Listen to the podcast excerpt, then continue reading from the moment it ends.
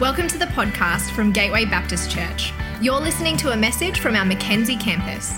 Find us at gatewaybaptist.com.au if you'd like to connect with us as we seek to change lives by following Jesus in our community, our nation, and our world. It is great to be here this morning, uh, and it's great to be back here at Gateway. Uh, as Derek said, um, it's been a little while. Uh, my name, if you don't know me, my name is Tim. Uh, if I haven't said g'day to you yet, g'day. It's, uh, it's uh, nice to meet you. Um, a few weeks ago, excuse me, I got a bit of a cough this morning. Uh, a few weeks ago, I started as the campus pastor here at Mackenzie. Uh, and before we jump any further, I just want to say a huge thank you to Andrew Sercombe who has uh, been standing in that gap for, for most of this year and leading the team and, and leading the, uh, the congregation here. And uh, he's already left the building. Like, uh, he's, uh, he's off No, This week he's at, uh, he's at Redlands, preaching down at Redlands. And I know he's not here, but I reckon he might be able to hear us if we give him a big round of applause. So, would you thank Andrew for us?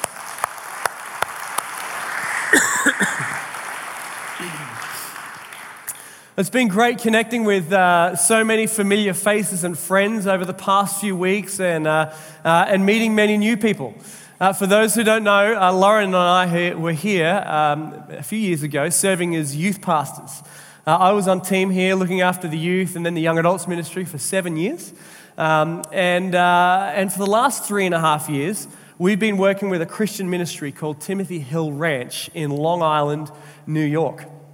Uh, the focus of that ministry is providing residential services to at risk youth and young adults, uh, helping young people who are aging out of foster care or on the streets or actually coming out of jail a second chance at life.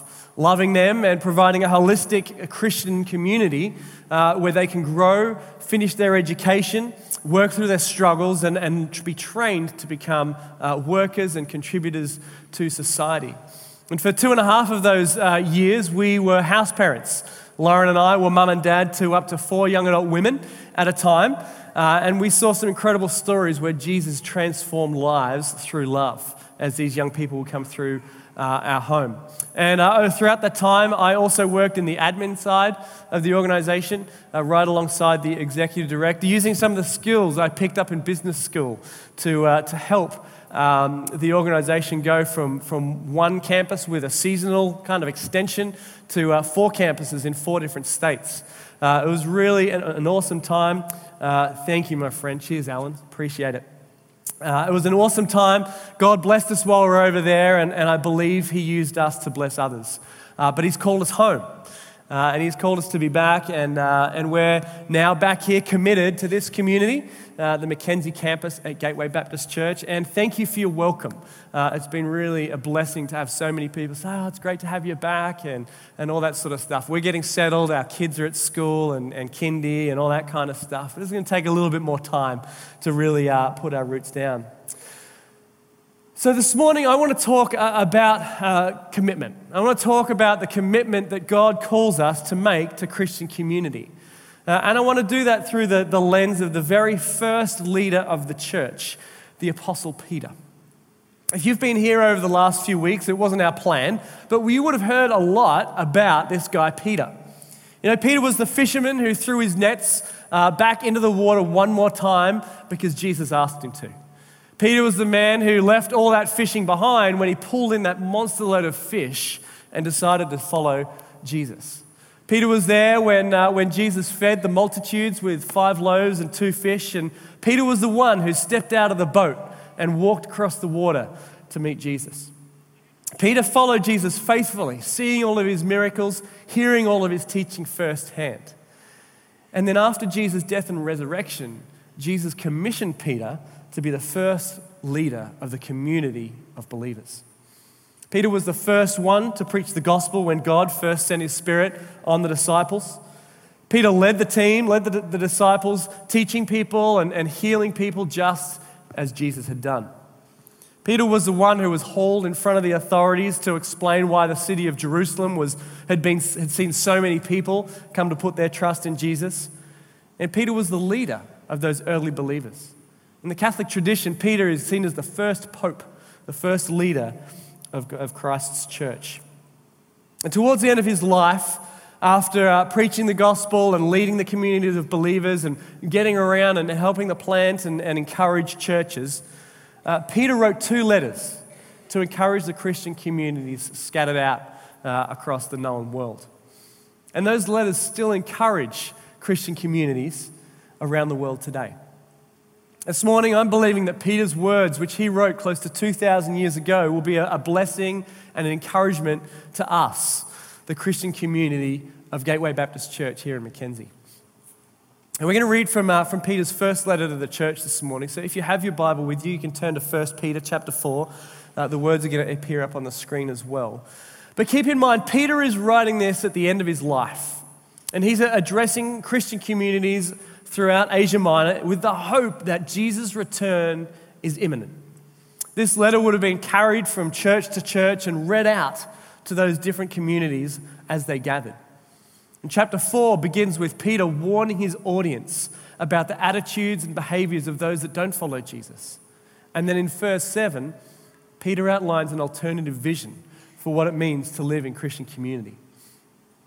He writes this The end of all things is near. Therefore, be alert and of sober mind so that you might pray. Above all, love each other deeply because love covers over a multitude of sins. Offer hospitality to one another without grumbling. Each of you should use whatever gift you've received to serve others as faithful stewards of God's grace in its various forms. If anyone speaks, they should do so as one who speaks the words, the very words of God. And if anyone serves, they should do so with the strength that God provides, so that in all things God may be praised through Christ Jesus. To him be the glory and the power forever and ever. Amen. this is Peter's vision for Christian community, a community that eagerly and prayerfully awaits Jesus' return. Peter's vision for Christian community is, is countercultural, that the lifestyle is very different from those who didn't follow Jesus and those that he's just been talking about. Peter's blueprint, blueprint for Christian community is a radical departure from the prevailing attitudes of the day. And I think there are three challenges for us still today, over two, around 2,000 years later, as we think about what our Christian community, our church here in Mackenzie looks like. The first challenge that Peter gives us is that Christian community must operate on love. He says, above all, above all, love each other deeply because love covers over a multitude of sins. Love must be the foundation of Christian community. Love is what drives and sustains Christian community.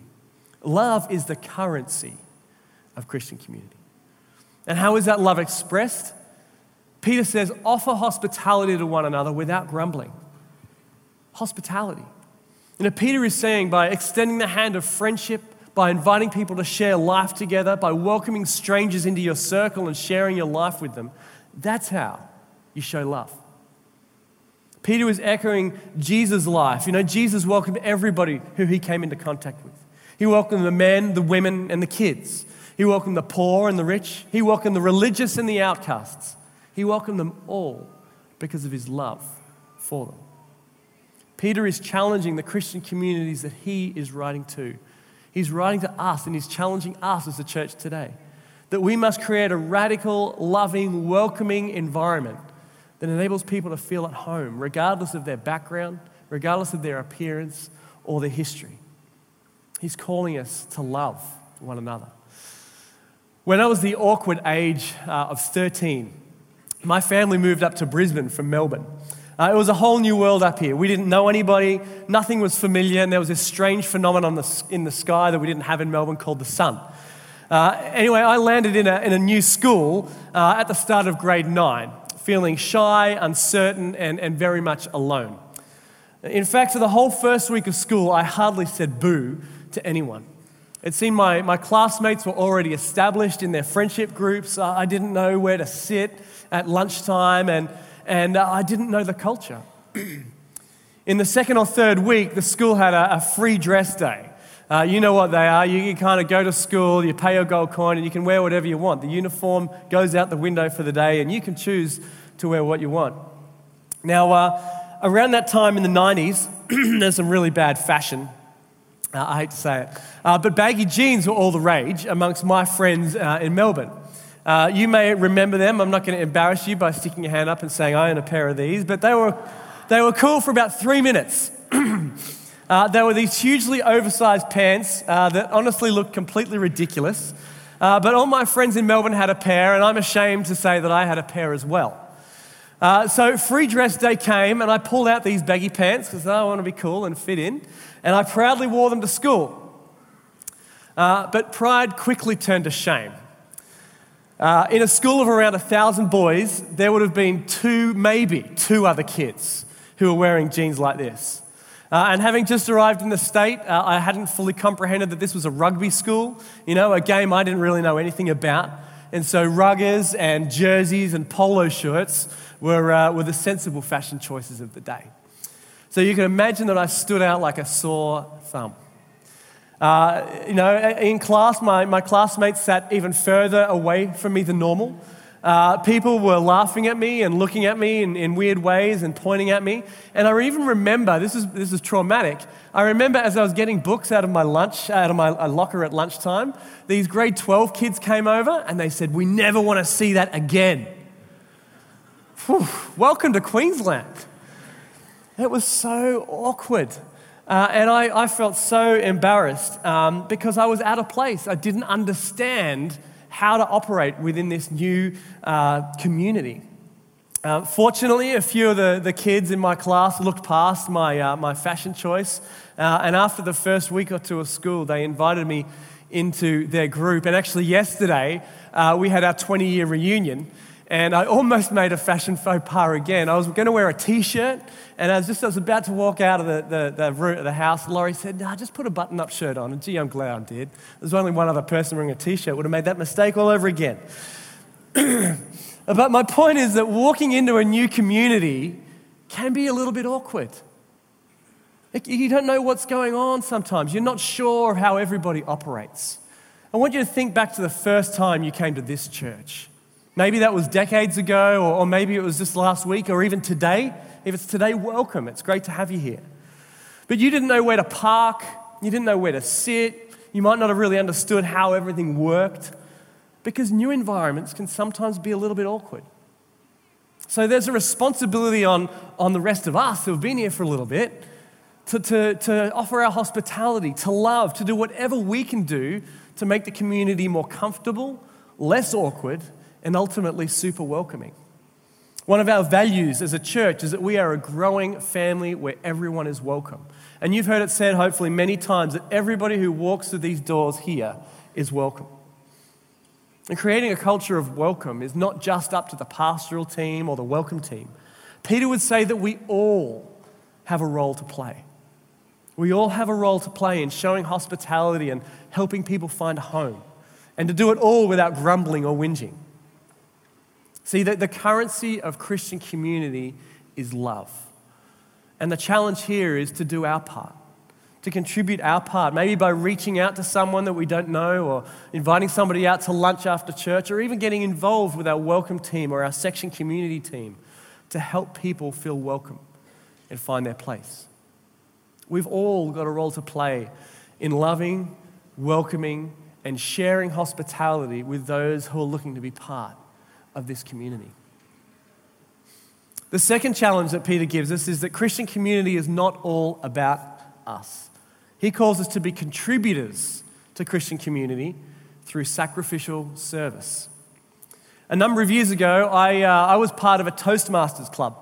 Toastmasters was set up to provide uh, a place for people to network and develop their public speaking skills. Uh, although I'd been to Bible school and had been a youth pastor for a little while, I wanted to further develop my, my skills and, and interact with people from different walks of life. So I uh, went to my local Toastmasters club and uh, started attending meet- meetings regularly. It was, a, it was a good community to be a part of. There's some great people there, uh, and, uh, and it was good fun. But ultimately, it had a very inward focus.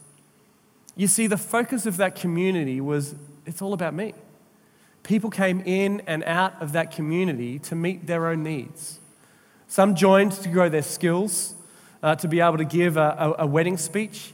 Others uh, looked to improve their ability to sell. Others were looking for social connections. While I enjoyed being part of that community and I certainly grew through it, it was very much all about me and having my needs met. But Christian community is more than that. Christian community is not all about me. Being part of a Christian community, being part of a church, is not just something you sit back and watch. Look at what Peter says in, in verse 10 and 11 of chapter 4. He says, Each of you, each of you should use whatever gift you have received to serve others as faithful stewards of God's grace in its various forms. If anyone speaks, they should do so as one who speaks the very words of God. If anyone serves, they should do so with the strength that God provides. Peter says that each of us in the church have a role to play. We've all received gifts from God, and that these gifts are to be used to serve others within the church, to build the church up. We are not here to be merely consumers of the community, but we're called to be contributors through our service. So you can be a consumer of Christianity without ever stepping into a church. You can listen to the best Christian speakers from around the globe every morning on your, uh, on your commute to work through, uh, through podcasts. You can consume the newest worship music as you, uh, as you vacuum the house or mow the lawn. You can even access 2,000 years of, of Christian thought and the latest in Christian literature right in your iPad. Humanity has never before had such unheralded access to Christian content. And while this is awesome, one of the traps that we can fall into is that we can start to think that that's what church should be like every time I turn up on Sunday. You know, if the preacher isn't witty enough or deep enough, if the worship band doesn't really quite gel, or the song choice isn't what we like, we can get critical. And ultimately, we can get cynical uh, about what church is all about. But God's vision for Christian Christian community, God's dream for the church, is that it's not something to consume, it's something to contribute to. Peter says to his readers in their Christian communities, and he says to us today each of you should use whatever gift God has gifted you with to serve others. Our contribution to Christian community is service. Whatever God has gifted you with, whatever He has placed on your heart, whatever He has given you a love for, you can contribute to this community by putting your gifts into action and serving others. Here at Gateway, there's plenty of opportunities uh, for, for you to do just that. If you love meeting new people, you can, you can join the welcome team. If you love hospitality, you can be part of the coffee shop. If you uh, love seeing people come to know Jesus, then Alpha is a great ministry to be involved with. If you've got a compassionate heart and just want to love people practically, you can serve at the care center. If you've got a heart for the nations, you can meet with Carolyn and Jason and, and be part of Gateway Beyond. If you love praying for God to move powerfully, uh, then you can join our Sunday prayer team. If your gift is, uh, is caring for people, you can be a section leader. If you've got a heart for seeing people grow, you can become a life group leader. If you love tech stuff, you can join the production team. If your gift is musical, you can be part of the worship team. If you've got a heart for young people, we've got amazing kids and youth ministries you can get involved with and serve within. There are so many ways for you to use your gifts and contribute to church, contribute to this Christian community so that you're not just consuming. And you know what? The church needs you. The church needs its body to be strong. Throughout the New Testament, there are a number of metaphors used to describe the church, and one of the most common is uh, the metaphor of the body. In Romans 12, Paul writes, For just as each of us has one body with many members, and these members do not all have the same function, so in Christ we, though many, form one body, and each member belongs to all the others. See, just as our bodies are made up of different parts arms, legs, head uh, the church is made up with different people with different gifts. Each one of us is created, created uniquely with individual gifts and individual contributions that we must bring to serve one another. The church becomes healthy and strong when we all play our part. We all have a contribution to make. We're not just to sit back and watch God calls us to serve so that our community is healthier and stronger. It's really easy to get involved to serve here. You can just scratch your details on a connect card that you'll find in the seat in front of you and drop it in at the welcome desk on your way out. Someone will get in touch with you and help you find a place to get involved and, and, and a place to serve. But the reality is that we are called to be contributors. And our, our contribution to Christian community is service. The, the final truth that Peter makes clear in this passage is what the outcome of Christian community is. After telling us that we've got a responsibility to love one another, we've got a responsibility to sacrificially serve one another, Peter tells us to what end. He tells us the why. He's, he explains why we do all this. And he says in verse 11, he says, We do all this so that in all things God may be praised through Jesus Christ. To him be the glory and the power forever and ever. Amen. the Christian community exists so that God is praised through Jesus Christ. The consequence of Christian community is that God is glorified. And I can't think of a better way that God is glorified than when we celebrate what Jesus has done in changing someone's life.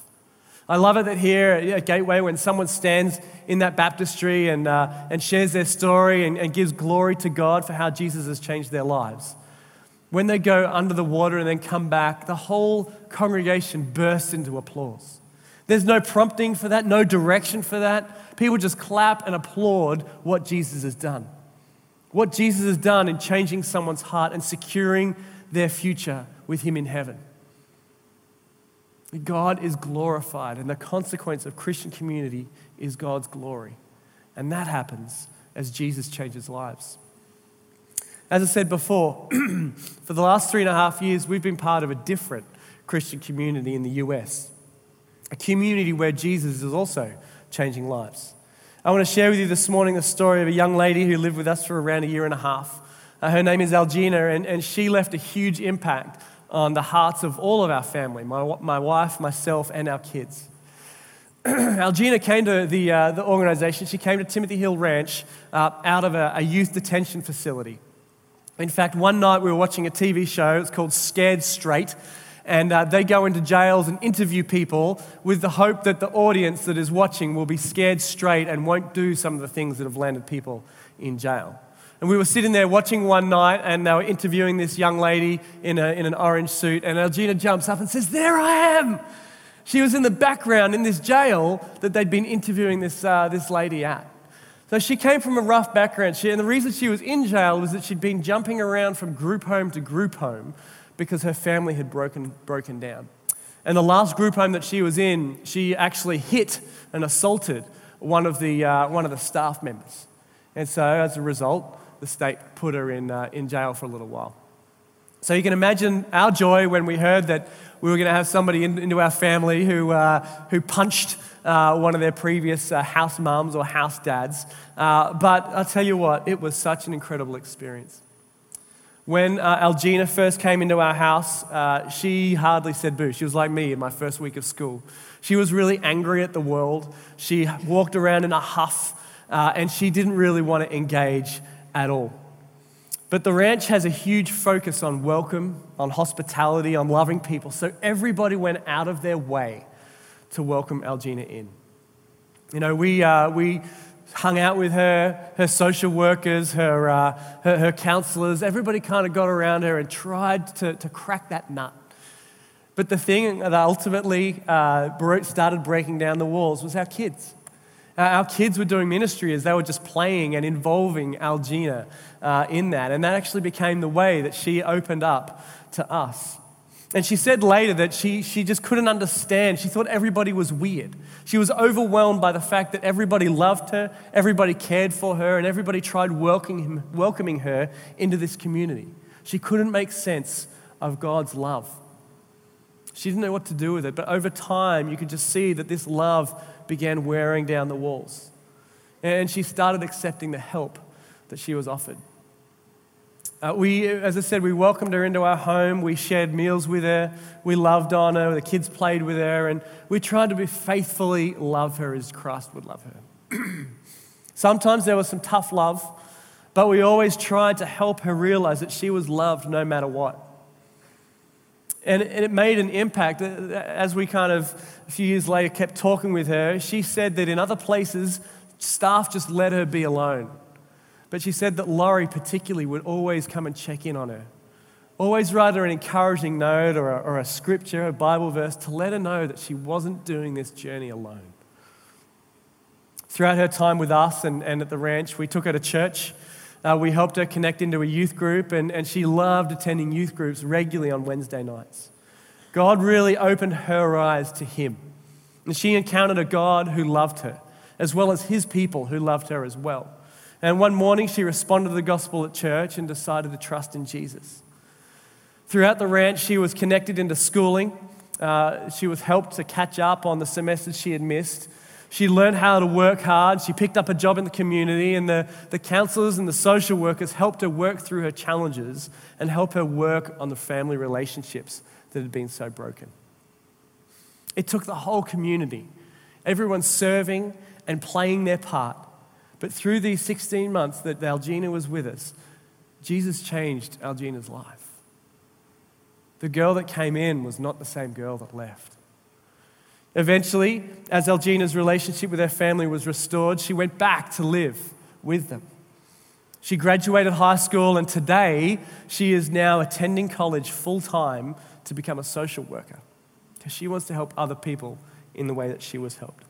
She works at Walmart and was recently promoted to manager.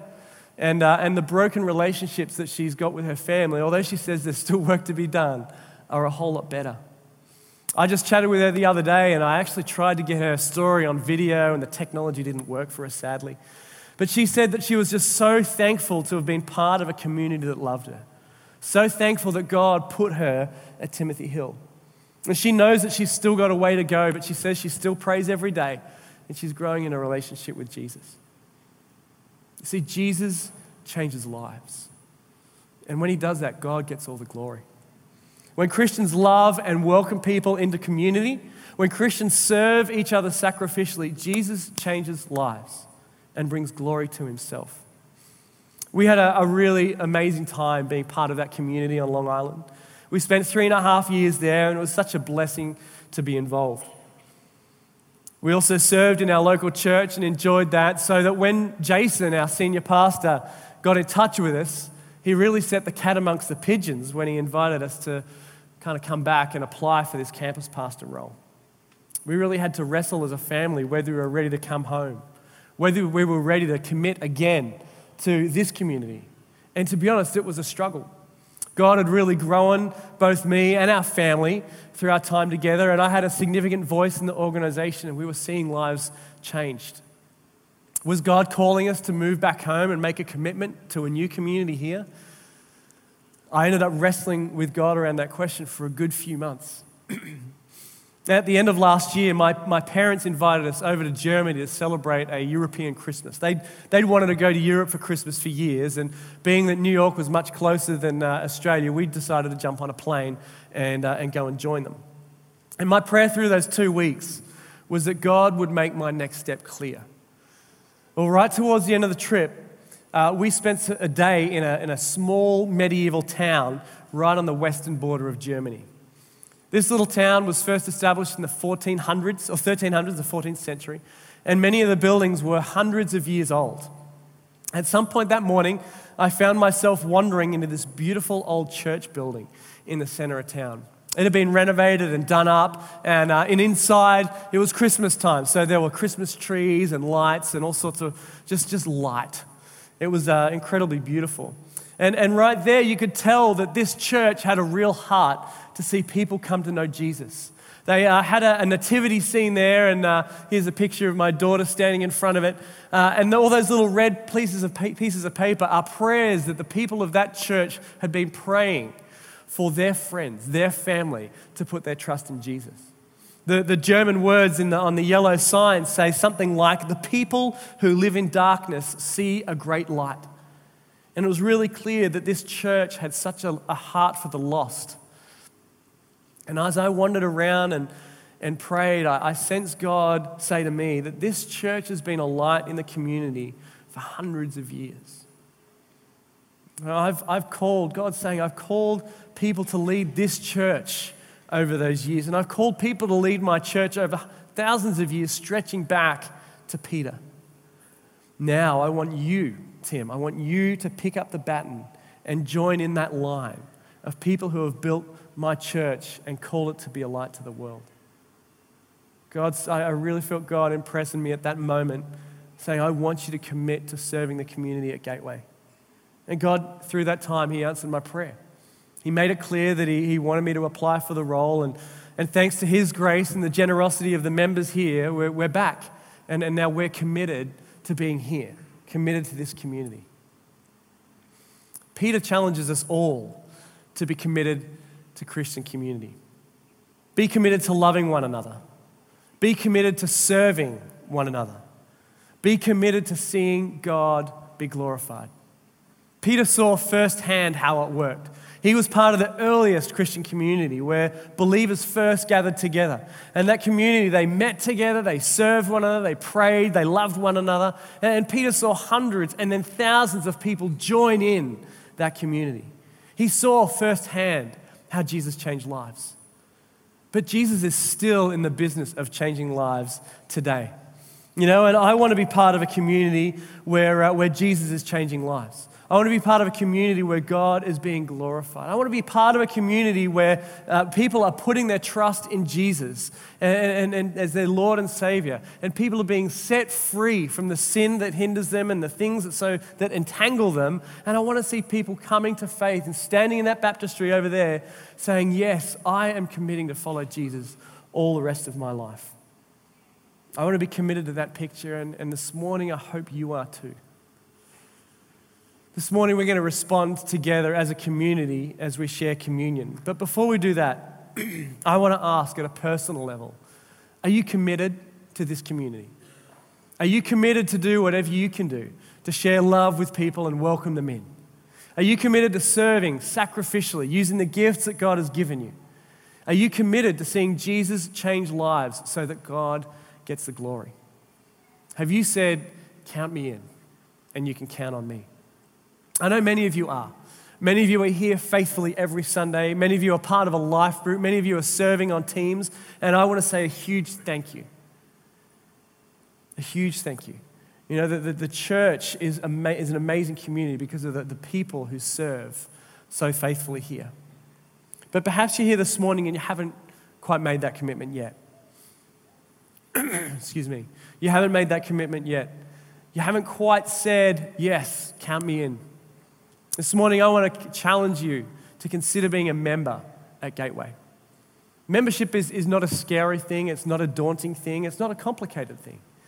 Membership here is just simply a way of saying, Yes, this is my church community. This is where I'm going to worship, this is where I'm going to serve. You can count on me. This morning, uh, there's, as Derek mentioned before, you'll find some membership information on the barrels here at the, the front of the, uh, the, the room. You'll also find some out in the welcome desk. But this morning, if you haven't yet committed to being a member here, I want to invite you to pick up a booklet, have a read about what membership means at Gateway, and consider making that commitment to this community. This year, across all of our campuses, we've actually had around 75 people commit and saying, Yeah, I'm in. I'm, I'm a member here. I, I want, this is where, this is my home, this is my community, this is where I'm going to serve. You can count on me. This morning, if you're not a member, I want to encourage you to add your commitment to theirs and say, You can count on me. You can pick up those membership booklets down the front, as I mentioned, or, or at the back in the, uh, the welcome desk. And also, this morning, as we close our service out, there is a, a corporate response there is a community response. And that is that we get to share communion together. Communion is a, a, simple meal that Jesus instructed his followers to share together as a reminder of his death and resurrection. When Jesus shared his last meal with his followers, he took some bread and, and after he gave thanks for it, he broke it. And he shared it with them, saying, This is my body given for you. And each of the people in that room ate piece of that bread. A little later on in the evening, he took a cup of grape juice and told his disciples that this is my blood poured out for you. This is the blood that he poured out at the cross for the forgiveness of our sins. And then they shared in that cup together.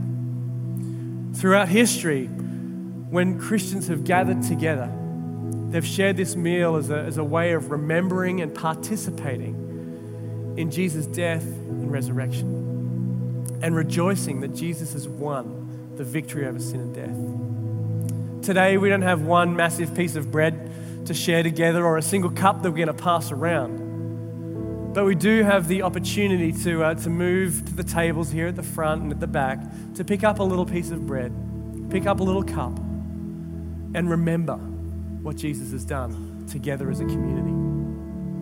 This morning, as we think about what it means to be committed to Christian community, I want to challenge us to consider Jesus, who made the ultimate commitment to us.